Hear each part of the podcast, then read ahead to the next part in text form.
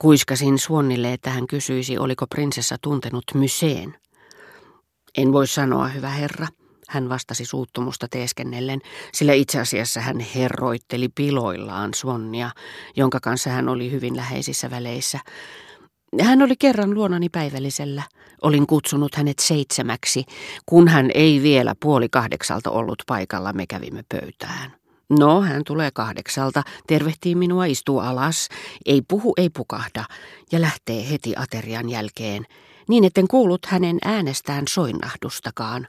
Hän oli ympäri päissään. Se ei oikein innostanut minua yrittämään uudestaan. Olimme hiukan syrjempänä Suon ja minä. Toivottavasti tämä tapaaminen ei rupea pitkittymään, hän sanoi minulle. Jalkapohjaani särkee. En todellakaan käsitä, miksi vaimoni ruokkii keskustelua. Jälkeenpäin hän itse valittaa väsymystä, enkä minä enää kestä tällaisia seisojaisia. Rouva Suon, joka oli saanut tietonsa rouva Bontampin välityksellä, kertoi nimittäin parasta aikaa prinsessalle, että hallitus oli viimeinkin tajunnut moukkamaisuutensa ja päättänyt lähettää hänelle kutsukortin, joka oikeuttaisi hänet seuraamaan parvekkeelta vierailua, joka tsaari Nikolain oli määrä parin päivän päästä tehdä invalidikirkkoon. Mutta prinsessa, joka vastoin luuloa lähiympäristöönsä kuuluvista ihmisistä, enimmäkseen taiteilijoista ja kirjailijoista huolimatta, oli pysynyt pohjimmiltaan ja aina kun hänen oli toimittava Napoleonin veljen tyttärenä. Aivan oikein, sain sen tänä aamuna ja palautin sen ministerille, jolla sen tällä hetkellä pitäisi olla. Kirjoitin hänelle, etten tarvitse kutsukorttia mennäkseni invalidikirkkoon. Jos hallitus haluaa, että menen, niin ei tule kysymykseenkään, että menisin parvekkeelle, vaan meidän hautaholviimme, mihin keisarikin on haudattu. Siihen ei tarvita kutsukorttia. Minulla on avaimeni. Menen sinne vapaasti, koska haluan. Hallituksen tarvitsee vain ilmoittaa, haluaako se minun tulevan. Mutta jos menen, Menen sinne tai en minnekään. Samassa rouva Suonnia ja minua tervehti muuan nuori mies, sanoi hyvää päivää pysähtymättä, enkä ollut aavistanutkaan odetten häntä tuntevan. Block. Johonkin tekemääni kysymykseen rouva Suon vastasi, että rouva Bontan oli esitellyt hänelle kyseisen nuorukaisen, joka oli kiinnitetty ministeriöön, mitä en tiennytkään. Tosin rouva Swan ei ollut voinut häntä usein tavata, tai sitten ei ollut halunnut mainita Blockin nimeä, joka ei hänestä ehkä ollut tarpeeksi chic. Sillä hän väitti, että kysymyksessä oli herra Morel. Vakuutin, että hän erehtyi henkilöstä, että mies oli nimeltään Block.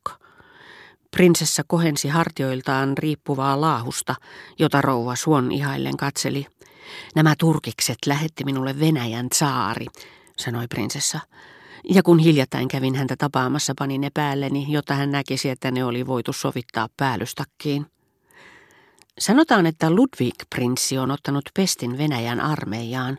Kyllä prinsessa nyt tulee ikävöimään häntä, sanoi rouva Suon, joka ei huomannut puolisonsa kärsimättömyyden merkkejä – sen hän olisi voinut jättää tekemättä, sillä kuten itse hänelle sanoin, ei se ole syy eikä mikään, että meillä on jo ollut sotilasperheessämme, vastasi prinsessa, joka tällä yllättävän mutkattomalla viittauksella tarkoitti Napoleon ensimmäistä.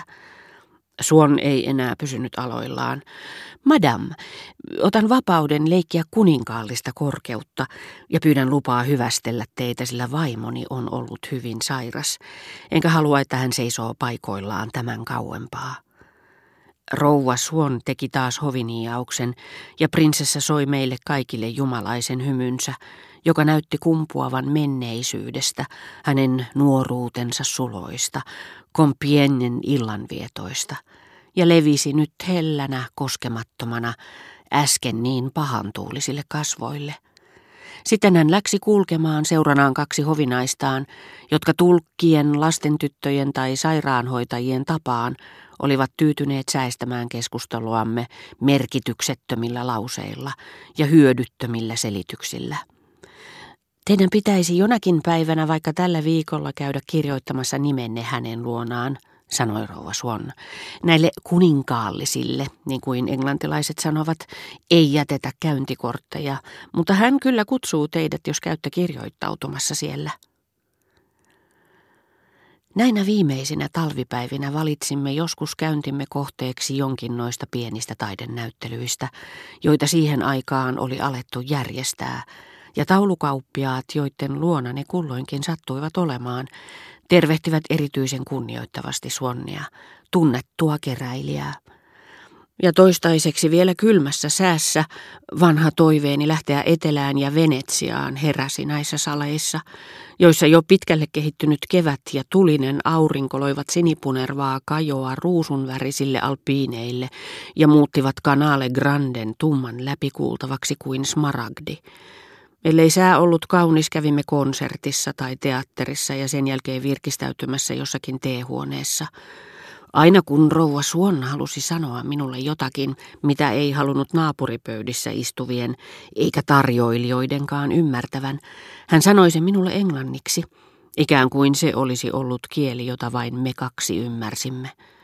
Itse asiassa kaikki osasivat englantia, vain minä en ollut sitä vielä oppinut ja minun oli pakko sanoa se rouva Suonnille, jotta hän lakkaisi tekemästä teetä juovista ja sitä tarjoilevista henkilöistä epäkohteliaiksi olettamiani huomautuksia, joista en ymmärtänyt, eikä asianomainen henkilö menettänyt yhtään ainoata sanaa. Kerran Erään päivänäytännön yhteydessä Gilbert yllätti minut täydellisesti. Kysymyksessä oli nimenomaan päivä, josta hän oli puhunut minulle jo etukäteen, nimittäin hänen isoisänsä kuolinpäivä. Meidän, hänen ja minun, oli määrä lähteä hänen kotiopettajattarensa seurassa kuulemaan osia jostakin oopperasta, ja Gilbert oli pukeutunut tähän soitannolliseen tilaisuuteen sopivalla tavalla ilmeissään välinpitämättömyyttä, jolla hänen oli tapana suhtautua kaikkeen, mitä olimme aikeissa tehdä, väittäen sen voivan olla mitä tahansa, kunhan se vain olisi minusta hauskaa, ja miellyttäisi hänen vanhempiaan. Ennen aamiaista hänen äitinsä otti meidät puhutteluun selittääkseen, ettei hänen isästään olisi mukavaa, jos hän näkisi meidän lähtevän sinä päivänä konserttiin. Minusta se oli täysin luonnollista. Gilbert ei hievahtanutkaan, mutta kalpeni raivosta, jota ei pystynyt peittämään, eikä sanonut enää sanaakaan.